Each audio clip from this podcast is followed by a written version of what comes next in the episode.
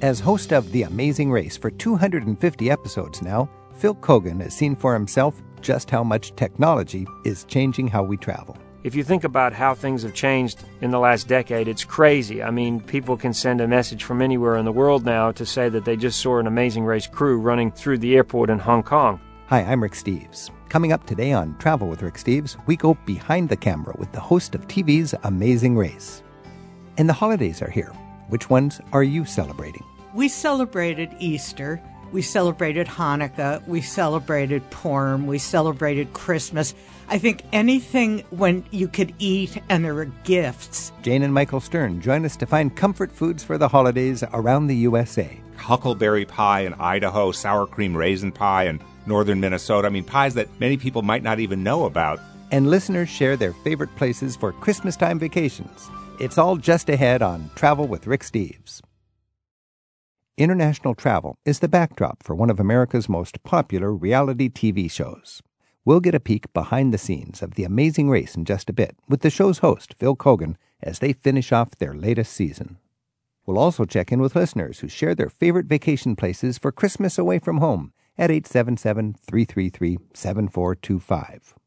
Let's warm up for the holidays today on Travel with Rick Steves with a little culinary encouragement from Jane and Michael Stern. Whatever holidays you're celebrating, eating well is a highlight of the season. If you have to drive out of town to visit family or friends, you used to have to depend on luck or a little word of mouth to find a really decent place to eat on the road. But since Jane and Michael have dedicated thousands of miles and calories to seeking out the very best places to enjoy authentic regional specialties, cheap and tasty road food can now be a destination in itself. Jane and Michael, thanks for joining us. Great to be here, Rick. Hi, Rick. Hi. Now it's uh, it's holiday season. Uh, it's Hanukkah. It's Christmas is coming up. Some people are going for long drives to relatives and getting a, a little winter break. You know, you guys, I, I kind of think of road food as as not necessarily winter, but of course, now that I think about it, there's plenty of dimensions for enjoying road food, even in the dead of winter, even around Christmas time and Hanukkah. Well, you know, a lot of people don't like to cook. And so that brings up well, what do I do with my family if I have 30 relatives and I don't feel like, you know, spending four days in the kitchen? More and more people are going to restaurants for Thanksgiving and for Christmas. And that's always been one of our favorite things to do. So we've always kept a short list of our favorite holiday places. Tell us some good places for a big family get together in the holidays. Well, there's one place, if anybody happens to be traveling near uh, Edison, New Jersey, there is one restaurant called Harold's New York Deli, and it's in New Jersey despite the name. And it is the ultimate, and I really mean the ultimate New York deli. When I say that, I'm talking about not only is the food terrific, I mean, this is some of the best pastrami, potato pancakes, I mean, classic Jewish deli food, plus other things, but matzo balls. Not only is it really good, I mean, first rate cooking, like your grandmother should have made if she was a good cook, it is gigantic. It's like comically, cartoonishly huge. For example, if you get a large pastrami sandwich at Harold's New York Deli, it is literally, I mean this literally, I'm not talking figuratively, it is literally 18 to 24 inches tall.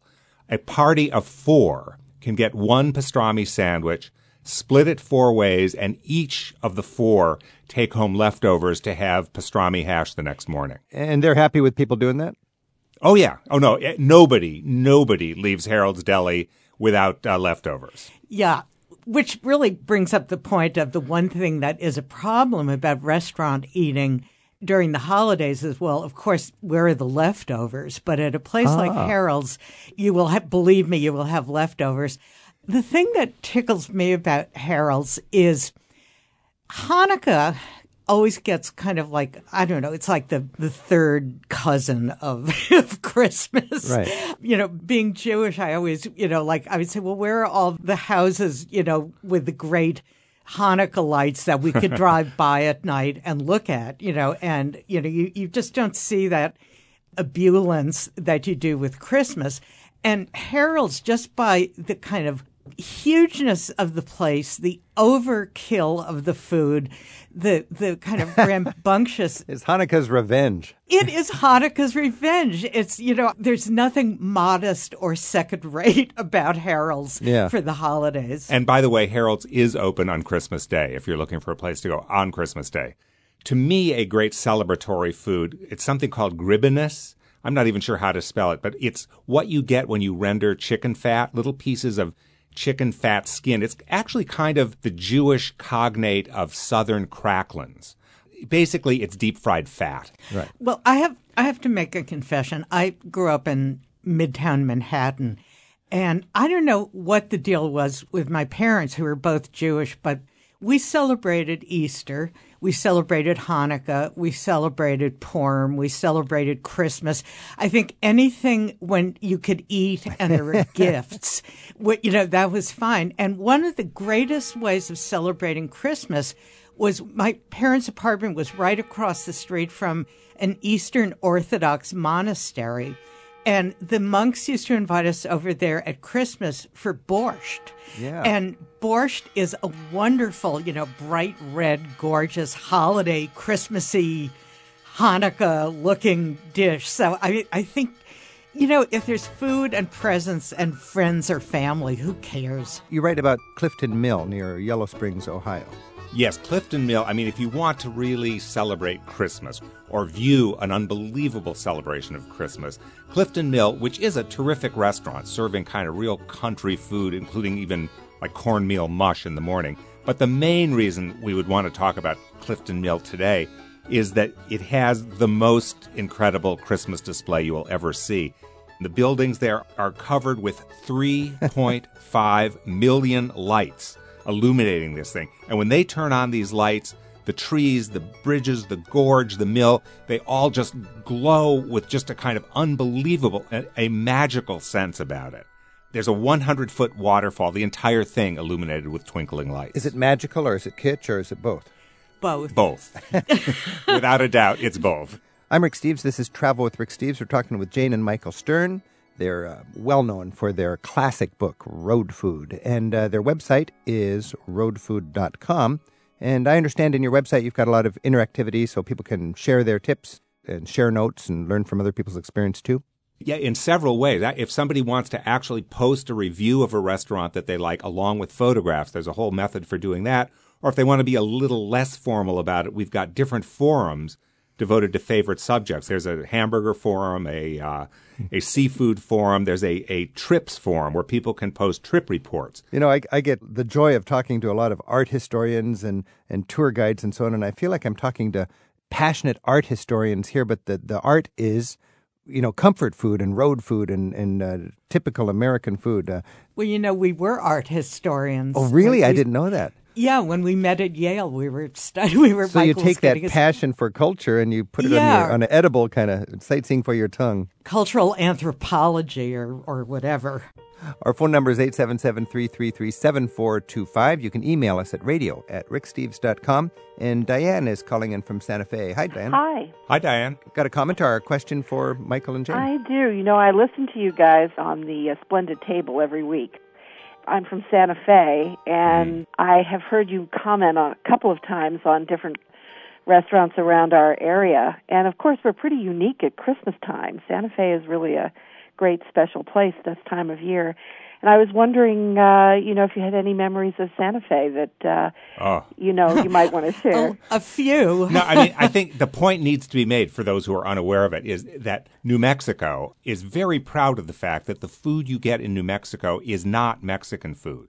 It's not Cal-Mex, it's not Tex-Mex. It's New Mexican cuisine, which has dishes and a style all its own. And in fact, on the subject of the holidays, as you know, I'm sure, Diane, you know, when you order, um, say, enchiladas there, they'll ask you if you want red or green chili on them. And the right answer to that question for me is I want Christmas, which means you want red and green chili. That's right. Santa Fe is also the most beautiful place with all the luminarias out. It, it, it's. Do you agree? I mean, that it just takes on a magical look about it at Christmas. Well, it does. Christmas Eve, uh, Canyon Road, which is lined with art galleries, is lined with luminarias so that people could walk down Canyon Road to the cathedral for Christmas services. Oh. And also because you're the high altitude there, the stars sparkle in a way you just don't see anywhere else in the United States. It gives your Christmas season a, a whole different kind of uh, carbonation, doesn't it? It really does. This year we have a new restaurant in town, which is a Spanish tapas restaurant. You, I think you mentioned La Boca the last time you were here. Sure. And they've opened up a new little uh, Taberna La Boca and it really? is becoming the hotspot in Santa Fe. Well, you know, my first stop in Santa Fe always has to be Bobcat Bite for the great green chili cheeseburger on earth. It is. It's the best, isn't it? It is the best. Diane, thanks for your call.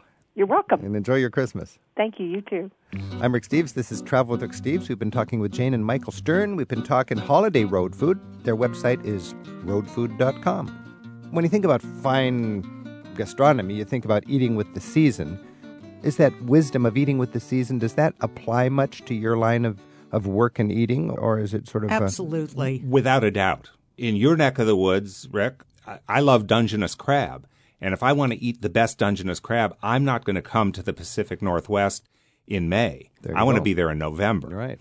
And similarly, you know, if you want the world's best blueberry pie, you got to come to Maine in the summertime because that's when the blueberries are absolutely fresh and they're those little, unbelievably tasty Maine blueberries. And in Nice. Oregon, the, the hazelnut harvests and the chili harvest in Hatch, New Oh, my Mexico. gosh, yes. We're getting back to New Mexico. Uh, so in the winter, in the winter, what specialties do you look for and where? Well, actually, that's in the fall, the chili harvest. And most restaurants that really pay attention to it will have great, freshly made chili from fall through the winter. A lot of them will start running out in the spring if they didn't stock up on enough chilies. And now in Connecticut, we're getting the first bushels of cranberries from the bogs in Massachusetts. I would imagine as you guys assess the quality of places, you are paying attention to do they even care about seasonality? Because I would imagine a lot of places don't. Well, a lot of them don't. And I mean, it, it's not necessarily a bad thing, but I Mm-hmm. mean, you know, when you want a great peach pie, I mean, how much better is it if those peaches are absolutely fresh in Georgia? Seasonality is obviously a, a wonderful thing, but regionality is really what kind of road food is That's the distinction. That makes a the lot distinction. of sense. So, you know, we would not be ordering clam chowder in Montana. um, so it's not just what is of the season and farm to table, which is terrific, Mm-hmm. but does it belong there? Mm-hmm. I mean, I wouldn't get abalone in Cincinnati, Ohio.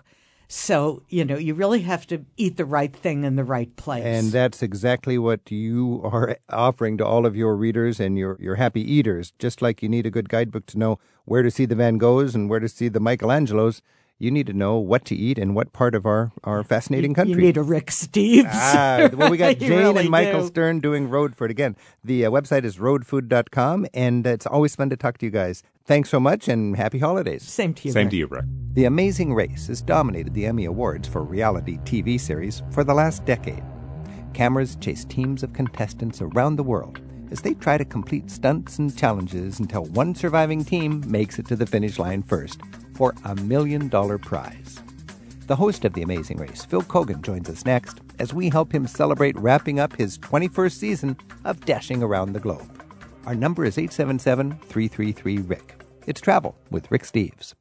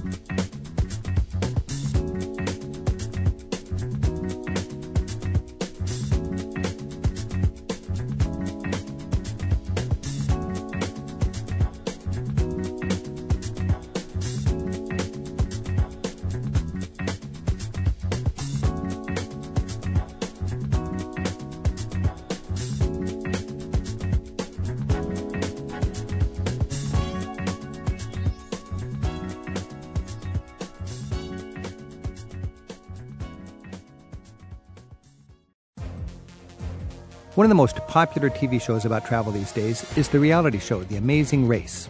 Cameras follow two person teams of contestants as they go on a crazy course of challenges all over the world, and the winning team takes home a million dollars. Along the way, these Americans are challenged by cultures far outside their comfort zone. Phil Keoghan is a New Zealander, and he's the host, the master of ceremonies for this global race, and he joins us now to give us an inside look at the amazing race. Phil, thanks for joining us. Of course. Now, for the few people who haven't actually watched the show, Phil, give us a, just a very thumbnail description of, of what is the whole show about. Well, the show's been on for now 11 years, and it is a show where we take teams of two who can be grandparents, they could be father son, mother daughter, best friends. Uh, we've had separated couples that have tried to come back together. So it's a team of two with a pre existing relationship. And these 11 teams of two start in the United States. They race from country to country, completing various challenges. The last team to get into each of the 12 legs that we have around the world is eliminated.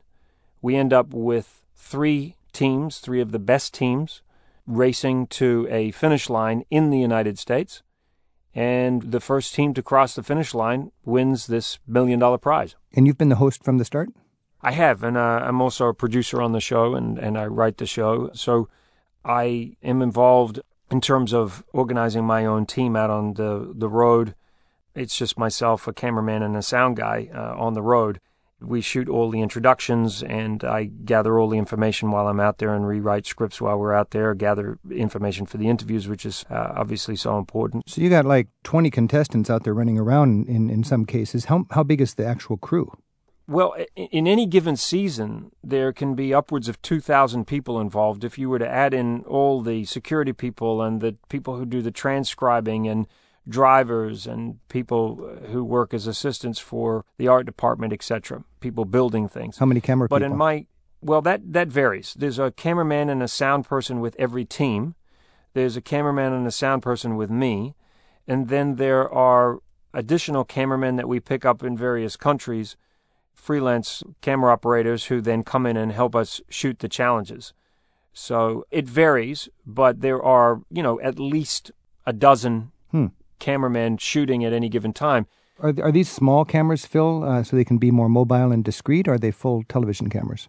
No, they're full on Sony yeah. XD HD uh, cameras uh-huh. with, you know, very heavy lens on. Uh, you know, the camera package with the receivers is around 30 pounds. These guys are uh, extremely fit and strong. And they jump right into the taxi with the contestants and get them on the fly. Yes, they do. Now, do you, yes, and do you have a boom mic actually hanging up there? Uh, there's a camera mic, then there are radio mics, and the sound person is also then carrying a boom. So there are actually four sources of audio at any given time. So contestants have a mic buried on them with the radio transmitter? Always, yes. And even when they're in the water, we wrap the microphones up in, in condoms and waterproof the transmitters, and they're always wired. Now, what are in the backpacks? Um, some of them just bring way too much. Uh, some of them bring way too many pairs of underwear, and uh, so that's entirely up to them. I notice some people have rolly bags, others have good backpacks for running, and uh, but it's entirely up to them. Yeah, it's really up to them. I mean, there are certain things that they cannot bring. For instance, you know, we don't allow them to bring uh, a computer and, and a GPS system and things that will assist them in, in moving through on the race. But as far as as the uh, allowable items that they can bring, uh, it's totally up to them. How many jackets they bring, how many fleeces, shells, etc. That's totally up to them. This is Travel with Rick Steves. We're talking with Phil Keoghan, and he's the host and writes The Amazing Race. Phil, over the years, have you had to amp it up each year to keep the excitement going? How, how has the show evolved from a writing point of view? I think the, the thing that really works about our show is that it is always fresh. So if we've amped it up, it's really just because there have been more people who want to be on the show and they help us amp it up. Hmm. Ultimately, the entertainment value of a, of a given season is determined by the people that we put in front of the camera. We obviously look for the best possible challenges, but if you put really boring people into a great challenge, it's going to end up boring. At the end of the day, we have to make sure that we cast great people. We have an extraordinary team of people who have cast extremely well and if you look at the different people that we have had on the show over the years, the diversity really, I think, is second to none. I, I we're not a show about people who can sing well, dance well, who all are trying to lose weight, who are all good at designing, or quite frankly, they really have nothing in common at all. Mm-hmm. When you when you take uh, Chippendales and you put them with monster truckers, a woman who is a, a double amputee and a phenomenal athlete, somebody who's deaf, somebody who has Asperger's, um, somebody who's got a beer belly, bung knees. Uh, somebody's a coal miner. When you grab these, one of the great things about America is it has incredible diversity with its population. So as more and more people have found out about the show, more and more of these diverse people have applied to be on the show. And so it is inherently become more interesting because more interesting people are more interested in being on the show. I agree. That's a very important dimension of it is the interesting people that you manage to get for contestants. I'm Rick Steves. This is Travel with Rick Steves. We're talking with uh, Phil Keoghan, and he's the host of The Amazing Race. Our phone number is 877 333 7425, and Denisa is on the line from Weatherford, Oklahoma. Denisa, thanks for your call. Oh, thanks for taking my call. I'm a great fan of Amazing Race. I've tried several times to get on, but I guess I'm not interesting enough. But I have some questions because we love to watch the show and have questions about how things happen. One of the things is when you come to a pit stop sometimes there's an elimination round and sometimes it's not. Is that predetermined or do you does who's coming in last have anything to do with how that happens? I wish that I had the power to determine when it was an elimination and when it wasn't, quite frankly, because there have been some great teams that I've eliminated that I really would have loved to have told, uh, you know, that they were still in the race. And conversely, there's some other teams that I have definitely wanted to see go. Um, yeah, I wish I had that power. No, we, we have to predetermine it just because it is a competition. Um, we we have to adhere by the rules. We can't go chopping and changing them to suit ourselves, and change the outcome of things in that manner. And you know, we we just have to live with it. I was also curious. I see you interact with the contestants, like at the the pit stop, and do you spend much time with the contestants other than that time? That's really where I spend the most time. Um, a lot of people don't know that the show is shot in only 21 days. So there's 12 shows happening in 21 days, which is less than two days per show. In one season, we actually traveled 75,000 miles in that amount of time. So if you were to go around the equator once, it's around roughly 25,000 miles. So we were doing the equivalent of going around the world three times in 21 days shooting 12 shows. And so there really is no time to stop and dilly dally and have a pina colada by the pool. So I do do extensive interviews with them at the mat. A challenging part of that for me is gathering the information so that when they come in, I'm informed and I know that, you know, a mile down the road before they got to the pit stop, that they had a, a terrible cab ride and, and I need to know exactly what happened. So that's one of the most challenging parts of my job is just keeping up to date with what's going on in real time because I don't have a chance to go back and redo it. Uh, I either get it while it's happening out there or I miss it. 12 shows in 21 days. It I thought it looks frantic. It actually is frantic when you're out there. Well, for us making the show, it's a race. To this day, even though I've been doing the show for 11 years, people ask me, "Well, what are you doing when the teams are, you know, running from place to place?" And I have to explain to them that I am racing.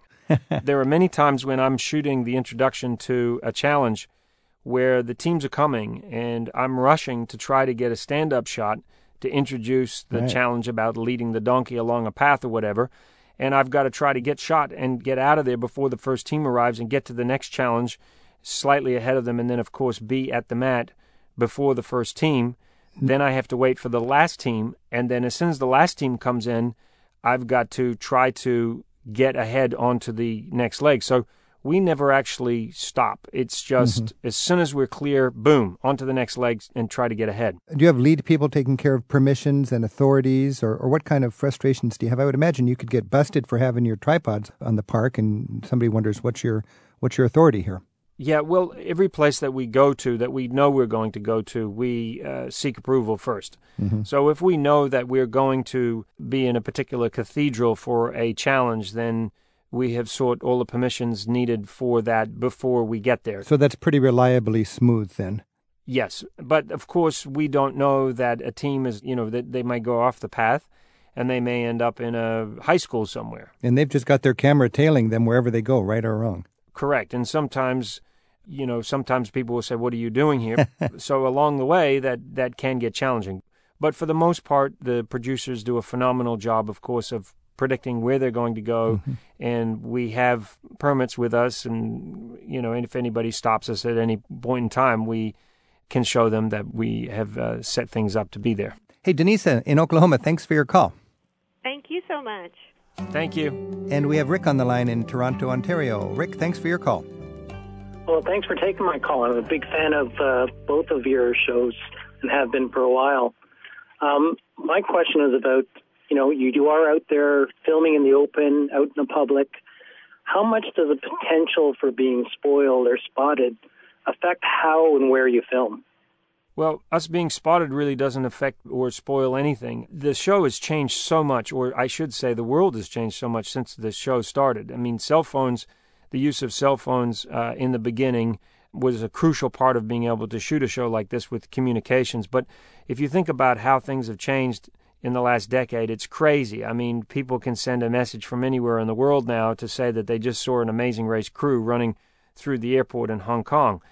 I I personally welcome the idea that people do see us and I think fans are protective of any particular story points, you know, not creating spoilers, but the idea that somebody tweets or takes a shot of us running through an airport and sends it out to me uh, is a great thing. I, I think it speaks to the times, and I, I think it's sort of exciting. I don't think anybody is not going to watch the show if they find out that we were in Azerbaijan in a uh, in a spa dipped in oil. I don't think that's going to turn people off. If anything, it's going to make people think, "Wow, I'd love to watch that when it comes on the show." Rick, thanks for your call. Thank you. Take care. Phil, do you do you help generate these ideas for challenges, and, and if so, what's your favorite challenge that you've come up with for the show? I love the idea that we get people involved in indigenous challenges. Those are my favorite. I love that ordinary Americans are able to take part in challenges that ordinary people do every day to survive around the world. Those are absolutely my favorite. Uh, whether it's fishing, uh, building something. We were in Bangladesh recently, and and the teams were able to experience what it's like to make mattresses on the top of a building, where they have to beat the cotton and they use a special technique to fold it into cloth and I think it's always about uncovering new and different things. Probably my favorite challenge ever was the simple act of trying to move big wheels of cheese from the top of a hill to the bottom of a hill. And the cheeses were on a very old, uh, rickety cheese carrier, and the carrier broke, and the cheese started rolling down the hill mm. and was completely out of control. And the locals thought we were crazy, and the teams were slipping and sliding, and these huge wheels of cheese were rolling down the hill. So I just love moments like that where we take things that people do in their everyday lives around the world and we make them a challenge for our traveling teams. Where was that cheese contest? Uh, that was in Switzerland. I'm Rick Steves. This is Travel with Rick Steves. We're talking with uh, Phil Keoghan, and he's the host of The Amazing Race. Phil, when you do this show, you're dealing with much more than travel. This is people and relationships and breaking points and frustration. How interesting is it for you, and, and what sort of insights into human nature have you gained of, after doing this show for a decade? Well, you know, for me, I have always been about encouraging people to push themselves to attempt to do things that they would never think about before. And the Amazing Race to me offers an extraordinary opportunity, not just for those people who are on the show, but also for the viewers. I tell people that very rarely do you see a show that celebrates the best of what the world has to offer in a primetime network show. Most of the time, when you see the world, you see something wrong happening. Somebody's burning an American flag, there's a protest, there's a flood, there's a disaster. If it bleeds, it leads. That's normally where you see the rest of the world on TV. So people's perception of the world is tainted by the idea that when they see the world, I'm talking about in mass here and primetime shows, it's showing a world where something negative is happening. So the idea that everyday Americans, coal miners, people who have nothing, Republicans, Democrats, black, white, tall, short, conservatives, liberals, whatever they are, that they are able to go out into the world and see that really everybody is concerned about their children, there are good and bad people everywhere. There's kindness in the world outside the United States. I, I think it allows for some tolerance, and I think we've been able to share the world on shows that air on National Geographic or Discovery, but when you take something that is a primetime network show and you're able to share that with the masses, I think it really opens people's eyes up. And the people who are involved in this show, the teams that are on the show, people connect with those people because they are everyday people. They are people that, that the audience can really relate to. That's something that I'm very, very proud of. And then the idea that people attempt things that they just never would attempt in their everyday lives, I think further encourages not only them to live bigger lives, but also the audience to be inspired. I can think of season six when Gus and Hera were on Gorée Island off the coast of Senegal, and and we had quite a powerful moment where we asked the teams to walk down a tunnel, which was the tunnel used by Africans who came to America during the slave trade era, and we asked them to take a moment to remember them. And the show just slowed right down. You know, suddenly it wasn't a race; it was a really poignant moment of remembering and a part of American history. Those moments, to me, really stick out. After producing over 200 shows, Phil, can you finish this talk with just your favorite sort of personal triumph that you've seen from one of your contestants? Over the years, I've seen people do extraordinary things. People have come onto this show really not knowing what they're really capable of. We have forced them in a safe way to perhaps push back against what they think is possible. Um, I think back to Charla and Mirna, for instance. Charla being a small person in Argentina, and one of the challenges was to, for her to carry a piece of meat, which, quite frankly, was about as big as she was. Um, she had so much determination, this young woman. She'd been measured by others because of her size all her life, and she just shocked everybody, surprised everybody, and I think surprised herself, beating out much stronger teams on paper. But her grit and determination, her mental toughness is what really got her through that. And she was an interesting woman. She ended up coming back with her cousin on the All Star season. But it's moments like that that, to me, really epitomize what we're all capable of, and that's more than we think. Phil Keoghan, thanks for being with us. Thank you. Thank you for having me here.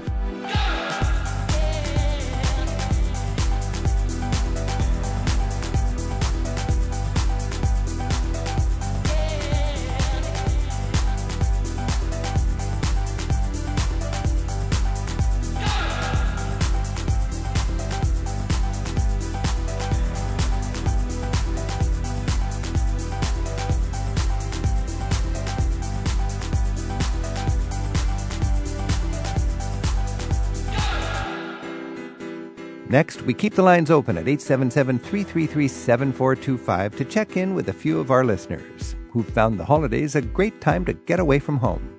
And we'll get an insider's guide to how they celebrate Christmas in Prague.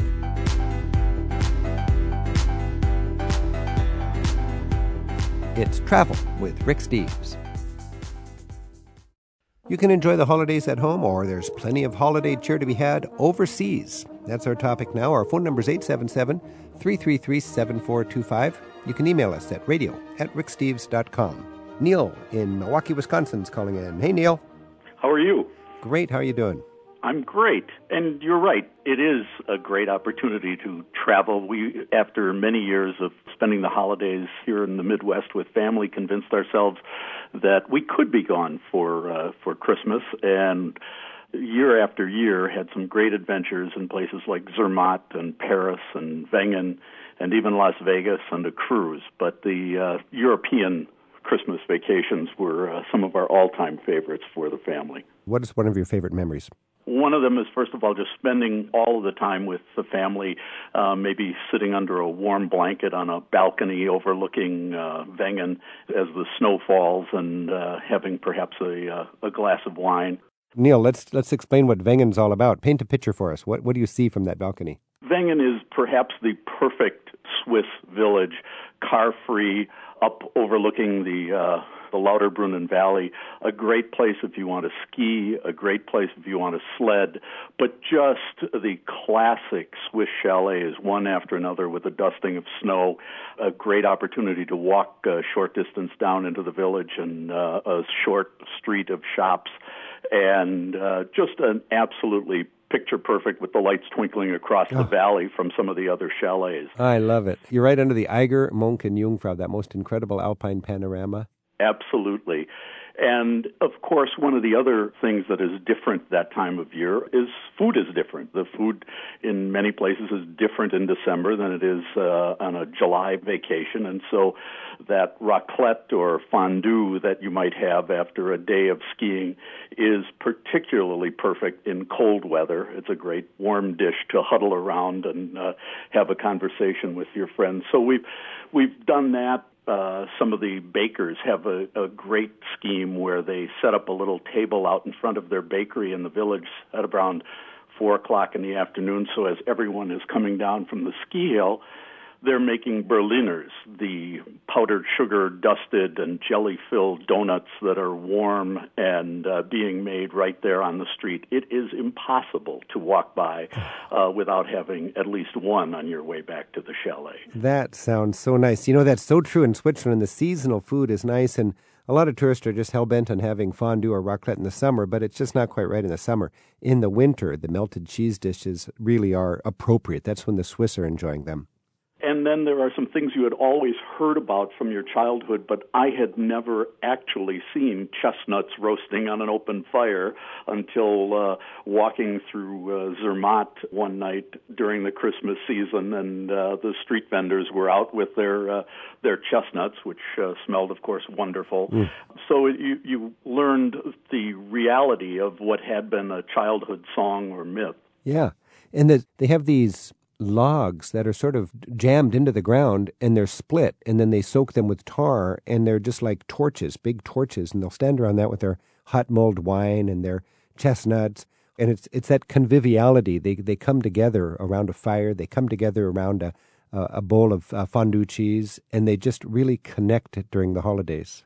Absolutely. And these villages, the fact, I think partially that they're car free, whether it's Zermatt or Wengen, and the only thing gliding through the village on a layer of snow is um, perhaps a horse drawn sleigh taking tourists from the train station to their hotel or their chalet, or even uh, women pushing what would be wheeled strollers here in the States in the summer, pushing uh, small buggies like that with runners over the snow. Oh, I didn't it know just, that. So they've perfect. got they've got baby carriages that are on sled runners. Oh yes, yeah. Oh, and that's it's beautiful. Just, it, it's gorgeous, and you don't have you know some uh, carbon monoxide uh, heading by. Have you been in Zermatt and Wengen in the holiday season? Yes. No, I've I've been in Wengen a lot, but I've never been in Zermatt in the winter. That, of course, is the touristy resort at the foot of the Matterhorn, whereas yep. Wengen is the uh, resort at the foot of the uh, the Jungfrau. Uh, yes. How would you compare the two mountain resorts in Switzerland?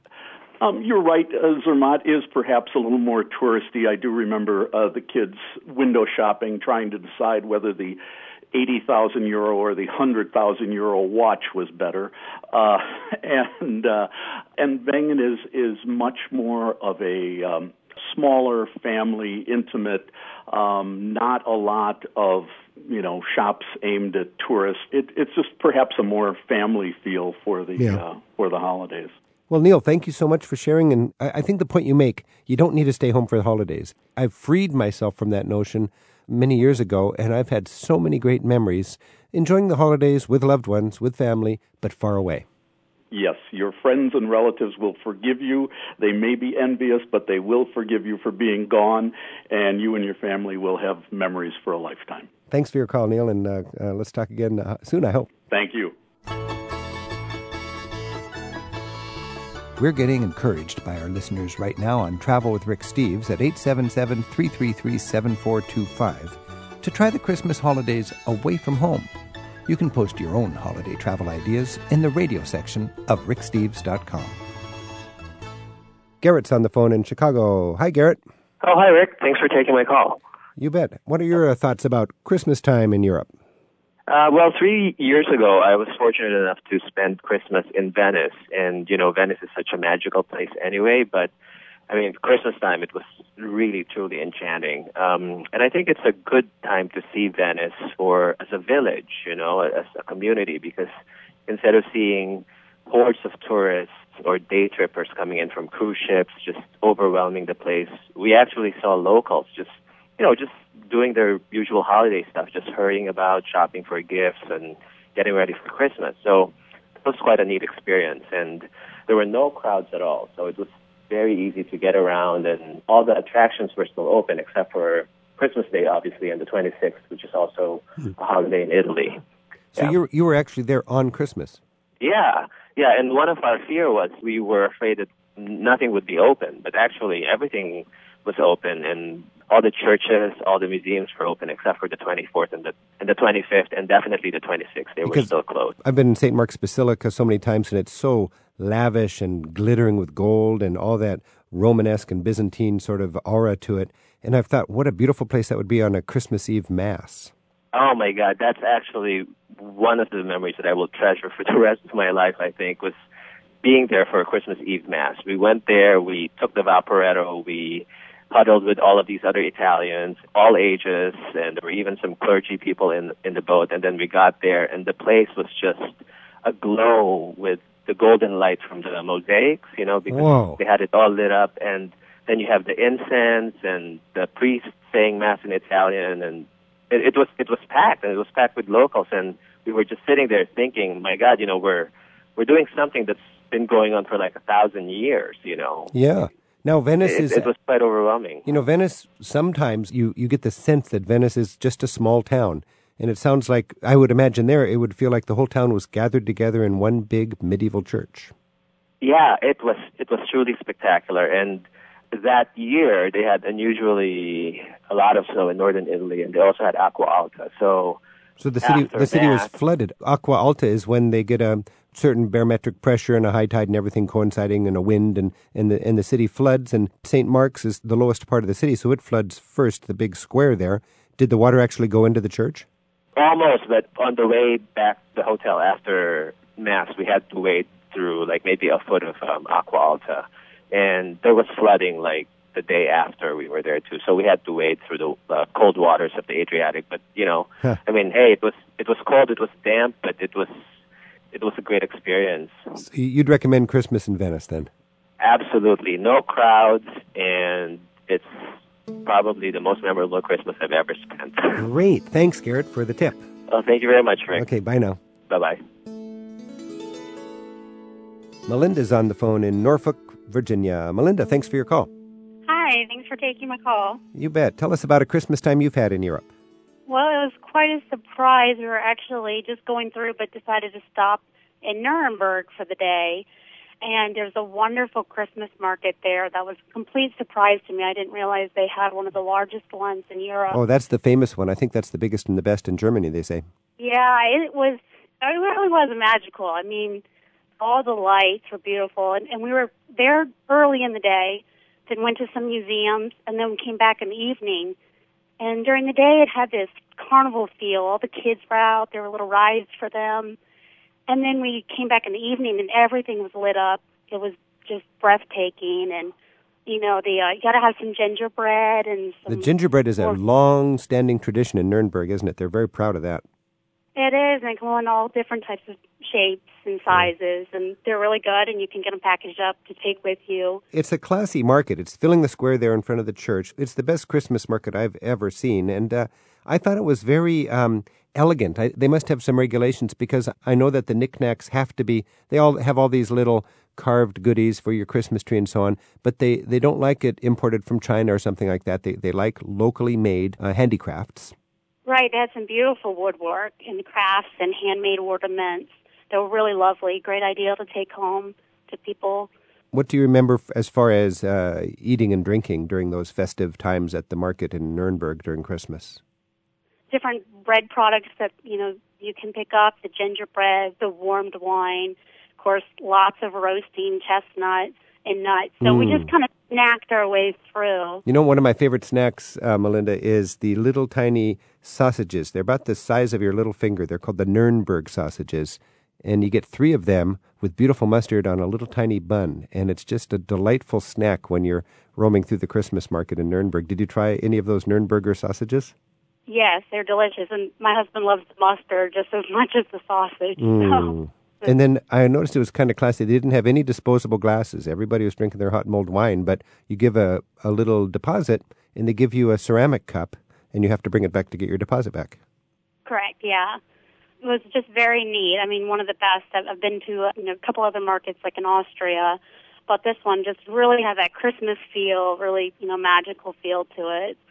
It was a really great day, and it's just beautiful in southern Germany at Christmas time. What are you going to do for your next Christmas in Europe? Where would you like to go? Um, we have some family um, in from Poland, so probably Krakow. Uh, that would be beautiful. Krakow would be as magical as Nuremberg easily. Oh yeah, I'm I'm looking forward to seeing what it's like and comparing it. We we have had Christmas in Paris before, but it was kind of disappointing compared to after being in Nuremberg. It di- didn't compare. Yeah. Well, I think our our image of Christmas is, you know, the Christmas markets and the Glühwein and all of that beautiful little uh, carvings and wonderful German handicrafts hanging from the tree and so on. Melinda, thanks for your call and uh, Merry Christmas. All right, Merry Christmas.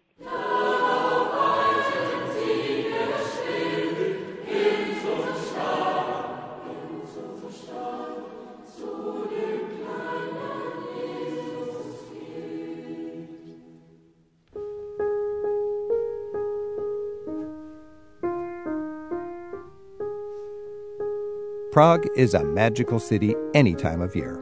And on Christmas Eve, it sparkles with traditions that the communist years of Czechoslovakia couldn't erase. Katerina Svoboda tells us how she keeps the traditions of the season in her hometown. Katerina, thanks for joining us.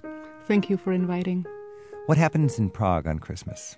Well, first of all, the whole city is changing because of the lights going on, and hopefully, if we have snow, also some ice skating rinks around are set up in the city center, what is quite amazing that you can be kind of skating and looking around the architecture. and then the markets. Oh, we just love those. Christmas markets. Uh huh. So, what would you find in a Christmas market? Well, you can buy, you know, we are quite famous for producing the glass ornaments, Oh, yeah. either to the Christmas tree or just, you know, to decorate your house. So these are the ones where you can get them. And then, of course, it's more about the food and drink too, what you can get in the markets. Now, in the Czech Republic, is there a Santa Claus figure? Well, we are not very much into that. We have our own. What, do you have? We call him Ježíšek. Ježíšek. It's little baby Jesus, if okay. translated. Sort of like the Christkind in Germany. Uh huh. Does the little baby Jesus uh, give gifts? Yeah, the little the- baby Jesus. Every kid is expecting him to come. the little baby Jesus will come to your house and give gifts. Yeah. Is it actually a little boy or It's actually a very difficult to describe. it's like an angel or something? Yeah, a lot of people think that yeah he looks like an angel. A lot of people have that impression. It is the baby Jesus like you can find in the nativity scenes. You Yeah. know? like that real. So, but baby. there's sort of just a gift-giving spirit of Christmas that yeah, comes. and no one ever seen him. Of course, that's the Okay. point. but do the, the children actually anticipate gifts? And will that be in the morning on Christmas morning? Uh, no, we actually celebrate it on the December twenty fourth in so the when does evening. the baby Jesus come then? in the evening. He comes and nobody sees him. Yeah, that's always that you have the window open. So you're just let him go in while you are eating your Christmas dinner. In the other room, he's bringing the presents at the same time. And once you finish the Christmas dinner, then you go to the next room. So as a little girl, how could you concentrate on the food? Oh, that was hard. Oh my God. And then also, I remember because we like to eat the carp fish, Yeah. it's very bony. And I had to wait until everyone finished his, his uh, plate, what was really very difficult. But I managed. You mean it was hard for you to figure out how to eat the carp? You Yeah, were so, because with so just many bones and- discombobulated, yeah, and how yeah. you? Because baby Jesus is coming through the window. Sure, I got all wanted these to- presents waiting for I you. wanted to be next door already, yeah, getting my presents. But yeah, we still keep this tradition. What are your best memories as a little child of Christmas in the Czech Republic? This You- was actually in communist In times, then. communist times, exactly. It's actually interesting that we kept this kind of uh, secret and spirit, and so even during the times, you know, what was very because the communist government un- tried yeah. to stop this, I would imagine. That's that's right, but still, it just you know was the, the magic of Christmas. so the magic of Christmas survived the communist dark age. Yeah, really. and of course, it's more like a family gathering uh, Right. event, also very important. So in the Czech Republic, what was the best holiday food or, or dessert or drink that you remember? For the Christmas period, Yeah. Uh-huh. I would say that one of the greatest parts of this is that we love to bake the little cookies. Oh yeah. And we have so many different kinds. You know, it's very common that you go family by family and they have like 12 or 15 or even 20 different kinds of these little tiny cookies. And it's everyone's like family's recipe. And then we, of course, like compare, you know, what is better in this family or that family. And it still goes on. And we just, yeah, we just love this. So this is like only what you get during Christmas time. You just don't get these like vanilkový rohlíček. That's like a little vanilla roll. Uh-huh. But it's actually small, like half of your palm or even that. And so these are just for Christmas available. And then even for me to have a potato salad any other time than Christmas time, it's strange because it's so much tied. Also the smells, you know, this how whatever like either the baking the cookies or then frying the fish and that that's so much tied to the Christmas time. So whenever if I am offered this some other time in a year, it's like this is kind of strange. I can't eat it when Can't eat this potato salad. No, in it's May. not Christmas. Yeah, just at that time. Do you have children? Yes, I do. How old are your children? I have two boys. One is four years old, and the other one will be two. Wow, perfect time for Mhm. the Christmas uh, mystery. Yes, that's and and what kind of childhood memories are you giving your children? I mean, do you celebrate Christmas the same way your parents We- celebrated when you were little? Yeah, yeah, we do actually. We try to keep. Just the only thing is we don't eat carp, but we eat other fish. But otherwise, Do you leave we the window open? Yes, yes, we do. Of course, in our apartment where we live, it's a little more difficult because we have the kitchen together in a room where we have the Christmas tree. So it is kind of tricky to put the presents there in, in between the, you know, in between uh, the dinner. But still, we, yeah, we managed. Sounds like a lot of fun in the Czech Republic during Christmas time. oh, yeah. And how do you say Merry Christmas in Czech? Veselé Vánoce. Veselé Vánoce. Mm-hmm. Thank you very much. Naschledanou.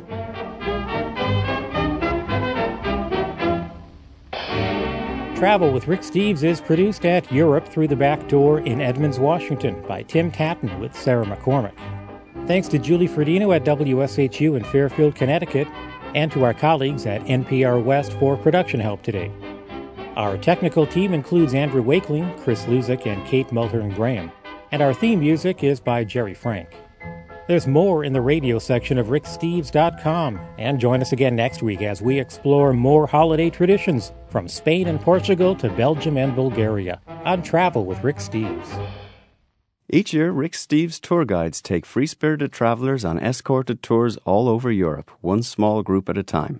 Choose from three dozen exciting itineraries covering the best of Europe from Ireland to Istanbul, Paris to St. Petersburg, and practically everywhere in between. For a free catalogue and Rick's Tour Experience DVD, visit the tour pages at ricksteves.com.